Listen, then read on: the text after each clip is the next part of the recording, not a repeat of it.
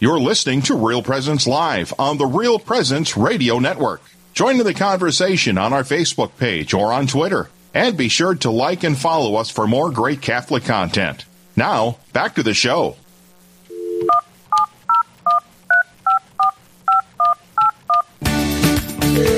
There are those famous touch tones. And welcome back to Real Presence Live as we begin our Straight Talk segment. Father Jason Lefor joining me, Father James Gross from our Grand Forks studios. The number to call is 877-795-0122. You can also leave a message on our Facebook page at Real Presence Radio. And uh, before we dive into this, I know that you've been itching to kind of remind us of a big event that you have coming up in your uh, local area. Do you want to just uh, oh my gosh, refer yeah, to it thanks now? for the for the for the the shameless self promotion here. Uh, it- but yeah, no, the great great city, the grand city of Pisek, North Dakota. We're having a huge thing going. As we're sitting here right now, the city is being transformed. Um, our little tiny town, little tiny village, we're putting on. It's called the Nepomuk Gnarly, which is a we, we, we call it a gravel bike race, but it's much more than that. The whole city is being transformed into a place where everybody in the whole world has a reason to come there on July 23rd, which is this Saturday, starting as early as 6 a.m. all the way to 10 p.m. Uh, there's bike races going out. There's like over 15,000 in prize money being given out. But more than that, it's a it's a family event. It's a youth event. There's street fair. There's gonna be like bouncy houses. Even St. John Nepomucene is showing up, giving out uh, uh, f- uh, ices and and cotton candy, all this kind of stuff, and free train rides. There's live music, and this is fun. So. A lot of people in ICs of Fargo know Greg and Stella Jeffrey. They've been instrumental. Greg has a band named after his wife called Stella, and they're Friday night, uh, meal at six, seven o'clock, live music under the tent with Greg and his band Stella. Exceptional music, very entertaining. Come be entertained. And again on Saturday evening, it's the um, we're having another live music with former seminarians, Duke, Nick Dusick, who he's he's Oh, from the that J.T. area. Kennelly band. Yes, and Very J.T. Kennelly. They're both former seminarians, and their gang, they're coming, and they are tremendous as well. Again, from uh, 7 to 10, there's going to be food trucks, uh, Oriental food, Mexican food, uh, Czech food. Of pork course. and dumplings and good old fashioned American food being given. So it it is it's it's a tremendous event. We have uh, the number three cyclist in the world. He arrived last evening, Adam Roberge from Quebec City. Oh, my. And uh, he came in tremendous man. I, I got to spend time with him last evening and. Yeah, and, and if anybody's interested in the course, you can go on to the Strava website, and all the courses are there. You can see this hundred. I'm Father Gross. I'm going to do the hundred mile race. Good for year. I'm putting myself out there. My goal is to do 15 to 16 miles per hour across this rugged terrain up there. We're doing over 3,000 feet elevation, down into the canyons and up and back. And it's a uh, anyway, it's it's it's a great time for the if you want to come and be competitive or just have fun. There's an ice cream loop. You can ride up the top of the hill and back down. There's uh, incredible door prizes being given out to everybody who participates. The awesome second annual edition of the gnarly T-shirt. All kinds of great stuff. Come, have fun, enjoy. Fantastic. Whether for a short time or a long time, we have overnight accommodations for people who want to come for both days. Anyway, it, it's going on. Nepomuk Gnarly. You can go to nepomukgnarly.com, a website if you want to check out more details. that has been that's become quite the uh, festival, quite the event in our part of the diocese. And kudos to you and those who are working with you, the volunteers who are making that happen. So um, really looking forward to that. And yeah, it's supposed to be a little bit cooler by the weekend, so you're not looking at 90 degree highs. The 75, Yeah. perfect day. And I tell you what, four mile an hour winds. Oh, that's- North Dakota. yeah, I mean, exactly. I'm telling you, we should have the Nepomuk Gnarly every day of the year. Last year was three mile an hour winds. It was 78 degrees. I mean, just can't can't get Zero perfect than this. percent chance of dust storms in uh, Walsh County uh, on Saturday. Very good. Well, before we get into the main topics that uh, we were going to introduce, we do have one question here um, Oh, that wait, was wait, submitted before- on our before do Facebook that, page. Let's, yes. let's let's give a teaser. Okay. So, okay. So Father Gross and I, this is wedding season. Yes. This is wedding season. We're both as priests. We're we're knee deep, ankle deep, waist deep, throat deep in marriage prep, uh, engagements, weddings, the liturgies. Unfortunately, even things like annulments, uh, things like that, I mean, covers the gamut. And uh, the Pope recently put out uh, an encouragement of renewal of marriage preparation. Because when when a marriage goes bad, or if you do the annulment process, it isn't so much about the result, which is broken families, but what happened in the beginning. And the Holy Father is encouraging us: can we look at the beginning? So, those of you who are listening, we'd love to hear stories of if you had a, just a great, tremendous experience of your marriage prep, or what were the things that worked well in your marriage to get you started on a, on a you know a good Yes. vocation marriage.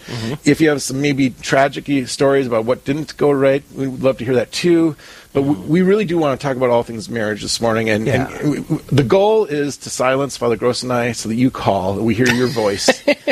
Um, And the only thing. way that can happen is if you uh, pick up the phone, 877-795-0122 is the number. And uh, we'll launch into some of those topics in just a moment. We've received a, a question, first of all, left on our Facebook page. Phil asks, I get the title of The Sorrowful Heart of Mary or $7, you know, those Our Lady of Sorrows uh, related devotions, but why don't we ever hear the Joyful Heart of Mary? So is there a devotion that kind of counteracts that within the church? Well, yes, it's called the Five Joyful Mysteries of the Rosary, where each each one of the mysteries is about the joy Mm-hmm. of the Annunciation of the, of the Gospel, God coming to man, the two becoming one. Impossible without Mary, without her heart, her mind, her body, her soul, her yes to God, the fruit of her womb coming forth, the joyful heart of Mary, in bringing us in into salvation. Absolutely. So Yeah, so they're kind of sprinkled throughout the course of the liturgical year. If you think of the presentation of the Lord, Christmas, Visitation, Annunciation, there there's no um, uh, liturgical feast about the finding of the child Jesus in the temple, but just the maybe same. we need to appeal to the Vatican and ask them to make one. Say, hey, in the name you have nothing else going on. Why don't Okay, you just? but now on that, that's a good Right. pl- to get into this because think about this: the moment it's called the joyful mystery, the moment of finding the Christ child in the temple, but it's one of the sorrows of Mary as well. right, So, it's distress from you know losing track of him and where what happened. so isn't it true? Um, as a, in the human condition on this side of heaven, where original sin affects us, any moment of glory and joy is also parallel with sorrow. So think about, I mean, think about this: birth of a child, the joy of the child, but the pain of delivery, right, or the pain of separation, postpartum depression, uh, the graduation of a child from high school, the the joy of their success and their making it, the sorrow of them departing from you, um, even the tragedy of somebody dying, like the absolute sorrow, tragedy of separation in this life but the hope and the joy, the, the glory to come for eternal life. So, um, even you talk to anybody in the sacrament of marriage who um, they come together, and it's the most beautiful thing. And you can talk to any awesome holy married couple out there, and they'll say the the height of their sacrament, the the union of their sacrament, so forth, and all things are lining up. Physically, emotionally, psychologically, intellectually, spiritually, and they renew their their bond of marriage. And afterwards, there's always this kind of sorrow or a slight depression or something like that this hasn't fulfilled me completely. And I, so i think like that the sorrow is always there to remind us we're made for something more. Yeah. and like st augustine says we're restless until we're completely in mm-hmm. the lord. And so it's always yes there's joy here and there's glory here but it's never going to complete you fully here because you were not made for this broken Yeah. world but for the world to come I think glory. Blaise Pascal talked about the cross-shaped hole in the Christian's heart that uh, only Christ can can fill. So, just to give you a little bit more background about what we are thinking about with regard to marriage preparation, not only because of the time of year and all the different weddings that people are in and invited to and stuff. Um, the story came out earlier this summer that one of the dicasteries used to be called congregations, whatever, um, uh, uh, for laity, the family, and life, is issued a draft document. It's uh, right now in Italian and Spanish. I don't think the additional um, uh, languages uh, translations have come out. Anyway, the title of it is Catechumenal Itineraries for Married Life, and really the um, uh, the the theme behind this is uh, the Holy Father asking the Church throughout the world to consider how to prepare well couples entering into marriage to entice them to receive the blessing of the church and to accompany them uh, not just on the way to it but after their wedding day in order to support them well. And uh, of course for for me personally I've been thinking of the various uh, couples that I've been blessed to work with it's been over 23 years now since uh, the two of us were ordained with our class and uh, in my first assignment as a parochial vicar it was a large parish, but there weren't uh, a whole lot of weddings, at least on the schedule uh, during the time that I was there. You know, at least not. But but uh, from what I recall you mentioning, you were at one of the largest parishes in our diocese, and there were quite a few files that were sitting on your desk that were kind of passed on. Okay, now I've got to work with these people, and and I don't want to make it sound like a negative, but you're just coming out of seminary and you have a lot of idealistic sorts of things. But here's where the rubber meets the road. You know, how do I implement what the diocese is asking, and how do I really, you know, serve to be a shepherd uh, to these young people who are preparing for marriage? So I just wanted to invite you, uh, Father Lefor, to maybe share a couple of memories about what that time was like in your priesthood. Yeah, you know, okay, so here here's some things that hit me immediately that I think are important to to stress. One, I remember as a seminarian, I had a summer assignment, and the priest made a comment. He said, "I, I would I would rather do ten funerals than one one marriage prep. Right, the whole wedding. stereotype of the bridezillas and right, kind of a thing. And I, I remember th- that struck me. It, it hit me wrong. Like I, I was, and the reason is I thought I was called the sacrament of marriage myself, and had one desire to have a, be married and have twelve kids. You know, so it was a shock to me when I discovered no, the Lord's actually calling me to consecrated celibacy. You know, or, or not con, but the, the right. celibate life. And um, so I've always had this this huge appreciation for the sacrament of marriage. And when I was in seminary, you know, we had Pope John Paul, his theology of the body was just coming out and all that. The whole it was just like this this boom time for Yes. understanding the nuptial union and all this. And so so I come in as as a as a priest, not not fearing the sacrament because it, it's true. The point is you can do ten funerals in the energy that it takes you to do one good marriage prep. It's true. But you're never going to have this opportunity. With this, is this is a golden opportunity. If we want families, if we want marriages, if we want the church to be healthy, we we we priests need to give our lives at that moment to guide them and encourage them and and, and to, to embrace the Christian life together. Okay. If we want a revival, where If we we are, Mm-hmm. want this Eucharistic revival that we're talking about as well. Okay, so here I'm just gonna give an observation from this goes all the way back. I, first as a seminarian, I started. So there's all the way back to '93 and observations up to the present. So in in the beginning, couples that came, what what I noticed was it it wasn't everyone who was living together. Okay, but I'd say the majority were starting to live together before they were married. Those couples that came that were living together, when they first came in, you could tell, and they were sitting down, and they they had knowledge that they were doing something that was not the approval of the church. It was expressed in how they looked at each other, one another, kind of a thing, and they knew they needed to do something here to get right with the church before they got married. Then the next phase, it goes into where uh, they were coming and they were no longer conscious or feeling guilty that they were doing something wrong about being married, and and they were kind of shocked to hear the church's expectation that you you have a, a you know a chaste relationship prior to getting married. Then the next phase I encountered was not not only was it that they had no knowledge, it was exactly to the positive side where like, Father, we are being wise um, people. You wouldn't buy a car Right. without test driving it. We're, why pay two rents on two apartments? Why do this? Why do that? we're being wise and we're trying we're we're basically test driving to making sure that this is going to work Yeah, which right. People don't understand but all statistics show that that actually show, you're just preparing to be divorced. You're practicing not being fruitful. You're practicing being separate. You're practicing Yes. all these things. Social scientists in lots of universities who were expecting the results to be otherwise when they would do these surveys found that the rate of successive marriages was diminished by that you know willful choice of cohabitation. Although they were thinking for all the world it wouldn't be that way. And, and, and it makes sense because they literally were practicing to be divorced. That's when you do the things that the church says are wrong. You're okay. Um, then, uh, so so, and the other thing is the the union is starting. The only thing you know for sure about your future spouse is they're willing to have sexual relations with somebody who they're not married to. So you're you're whether you're married or not, you're willing to do this and you've practiced it. So why would that change just because you get married now? And you you have this broken trust taking that into the relationship. So your marriage is being built on a foundation that's cracked or broken, right? So mm-hmm. something has to be fixed there in order to work.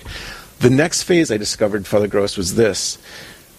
People just stopped approaching the church for marriage. Like we went through this whole period where they just weren't coming. I mean, it just mm-hmm. you go look at the statistics, just dropped off the face of the earth. Yeah. They're not even coming because the church is beautiful or the ceremony, any of it.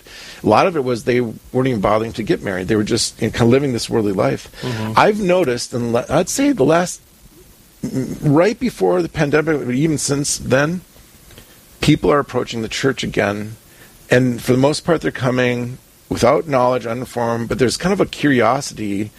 We've heard about this thing like a church wedding or whatever. What what does it mean? What does it look like? And they're they're kind of like open books they're, or sponges. They're they're coming in because the ones who are coming, they're basically good-hearted because they're not sure why they're there. They're, they're not coming because their parents are telling them come or grandma and grandpa. They're their, there's an of, inkling that that's yes. what I'm supposed to do. Yeah. And and I've been having real great success with them. Just you know the gospel. T- so they're I'd say we're kind of on this verge of a new revival for sacrament of marriage, and we praise God, let it be so. And we really need to take advantage of it. yes, you know, kind of a thing. It, so there's cycles going on out there. Yeah, the An- another analogy I like to use with married couples is that when you look at the word intimacy, there are certain levels that are appropriate to a state of life that you're in. That you know, kind of the the the conjugal union, the sexual intimacy has to come once the rest. Like if you're building a house, you don't just start by you know putting a roof together and shingling it. You have to prep the site, whether it's a slab or a basement and frame it and wire it and all the rest of it.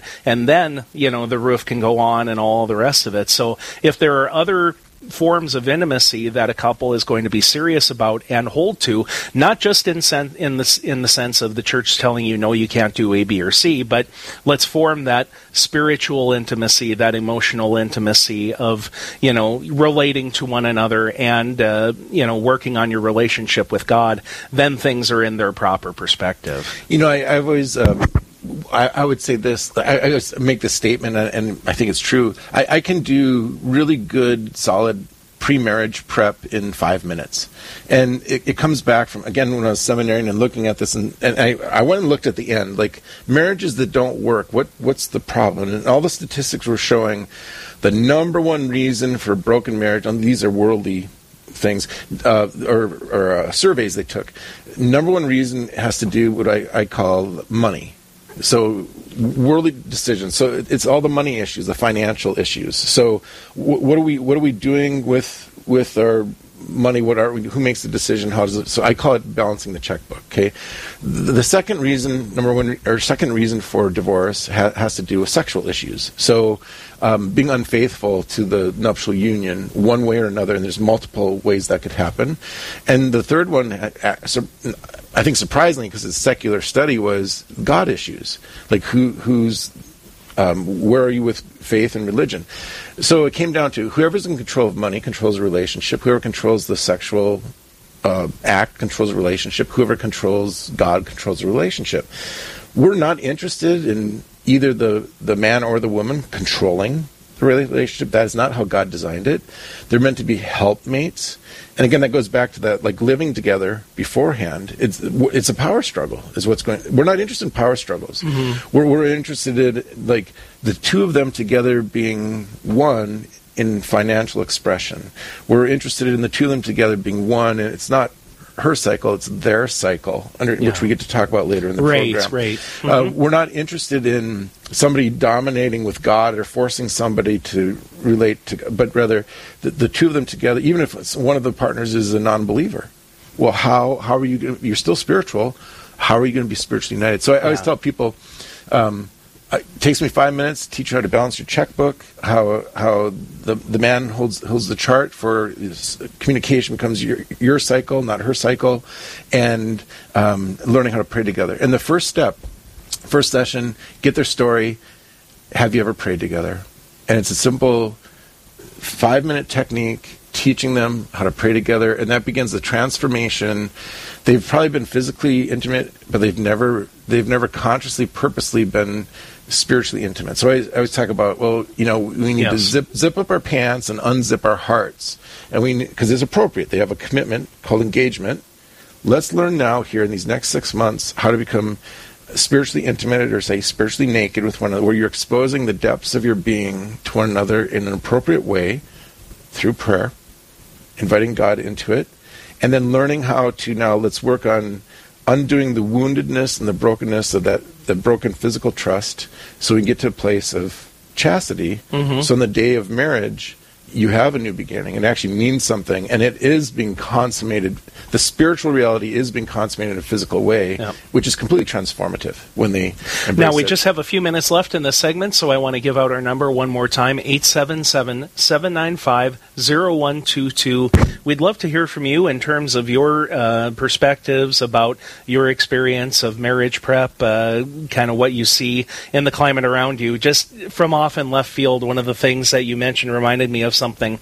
Uh, one of the versions of the nuptial blessing, the prayer that follows the Lord's Prayer during the wedding ceremony, uh, describes uh, the woman as an inseparable helpmate to the man. And that is a phrase that just kind of trips me up because I'm always afraid I'm going to say instead of inseparable, insufferable. you know, it's like, you're calling me an insufferable helpmate. okay, okay. Two things. The, the other, okay. In that is also in the blessing of the rings, where it, you have to really stress how they say it because it can sound like they're going to say infidelity when they when, when they put. You know, you have, I always stress how the words go that you say it properly if you're not careful. The other line from that nuptial blessing that strikes me every time I read it is. Um, the one gift from God that was not wiped out by the flood. Yes. So back to the and when Jesus is asked about marriage, he goes to the very beginning, quite literally in chapter 2 of the book of Genesis and that fundamental nature of the human person. And I think at the heart of this, Father Gross, if we don't get this thing right, see what's happening right now. We had, you know, the Supreme Court gave us a second chance here with abortion, all these things. But what's happening now, it's going to come to the local level. And you're seeing it already, like um, pushes to make legislatively to make abortion legal at the local level, at the national level, all these different kind of little lawsuits coming up, blah, blah, blah. See, it comes back to this thing that you just mentioned about if we don't help your basic boy and girl, young teenage boy, teenage girl, young man, young woman, man, woman, come to discover their identity in Christ, created in the image and likeness of God, male and female, different but equal, complementary com- to complete one another, not to compete with each other. If we don't help them understand that, then it's going to be a power struggle where it's it's it's it's the man over the woman or it's the woman over the man. Like when when you hear people say things like say the, there's a true form of feminism, but when you hear certain feminists say uh, we we just want it to be equal, or you hear the transsexual movement or the homosexual movement say we just want to be equal, they don't. See, that's a lie. What they're saying is. I feel oppressed if I'm a woman who's been abused for you know across the centuries by the man, and that's what happened in original sin. Man oppresses the woman now. I say, well, I just want it to be equal. Not true. What I'm really fighting for is, I want the power, and I want to be able to dominate the one who's dominated me and make them feel what I've felt. That's what's behind these Role reversals, and- and. It's, it's a power struggle, Yeah. and so we need to change that language. That thinking everything about, folks. It's yes, power is involved here, but it's about coming to re- become who God created us to be, where we, we're equal in dignity, different in function, so that life can happen. If we don't embrace that, then we're against everything. Like we're against conception. We're we're against the birth of the child. We're against education of the child. We're, I mean, we we just we jump into the culture of death where we see the woman as as a man the woman's a threat to me or as a woman the man's a threat to me or as a father the child is a threat to me or as a mother the child is a threat to me. Even children now looking at the parents elderly they're a threat to me. They're using up all my resources. They're they're taking away my inheritance or what have you. So we we think the answer is to obliterate, to get rid of that. We don't believe the basic gospel where Christ says, "I came to bring life and life more abundantly. I've created you, I've entrusted you with the seed. Go forth and plant it, and be fruitful and multiply." And we think. Mm-hmm. Satan whispers in our ear and says, "There's not enough for you. Suspect your neighbor. They're different from you. The only way get rid of them, oppress them, make them go away." Mm-hmm. And and this is where the, the gospel of Christ needs is He has shown us the way. Speak into it, the light and the darkness, the the salt of the earth. Like God knew what He was doing in the beginning. He knows what He was doing, it's, it, and it's beautiful and it's simple. And we just need to rediscover it. And grace builds on nature. If we if we get that natural thing flowing properly, grace comes. The life is not a threat; it becomes a blessing. The Old Testament says every time there's a life, it's a blessing. God mm-hmm. God has spoken into this situation. Right. So, long story short, the, the Vatican really is inviting people, no matter where they are in the world, to invest in this uh, element of the church in catechesis, um, and to uh, tap into what uh, the Second Vatican Council spoke about is that universal call to holiness. Because uh, without that, so many other things within the structure of society are going to be vulnerable and, and crumble. Well, Father Gross, once again, we have succeeded in hearing our voices for half an hour. And, but I know, like, I hope this has stimulated listeners because mm-hmm. we, those who are called a vocation marriage, everybody has a story, and that's the other thing I want to stress. Yeah. I love people's stories. I, lo- I when that's that's kind of the thing that inspires me when you hear this, the good stories, the bad stories, the difficult stories, the challenges. As priests, um, that's the stuff we we need to receive from our couples. It's what inspires us then to like, okay, where do I need to become more faithful or more holy or more instructed or where do I need to become more encouraging or helpful to my couples? Mm-hmm. that you know. Yeah and, I just think about um, as a priest and the various people who are invited to weddings there there is nothing quite like being part of the journey of a couple and that wedding ceremony of a couple who's really gone into it properly you know where you're not sort of rolling your eyes and thinking oh you know here what, what's this all about, but uh, where there's that um, that that firmness of that commitment and that commit, uh, you know, that reflecting the covenant, not thinking of it as a contract. You know, what am I going to get, and you know, but uh, to be one flesh, to be woven together, not just two parties brought yeah. close, but to be you know woven together, and uh, not to have anything in this world other than death dissolve or undo that commitment. So certainly, our prayers go out to the couples who are yet to be married uh, this year, those who are um, uh, on the cusp of getting engaged and are thinking about the big questions, you know, what kind of wedding do I want, you know, where do I want it, and stuff like that, to think about the commitment that Christ has made to us and what he is inviting us to do in return. So, next hour, we're going to be visiting with some folks down in Fargo about uh, ministry to young people on the college setting. And uh, that'll be coming up after this break. You're listening to Real Presence Live.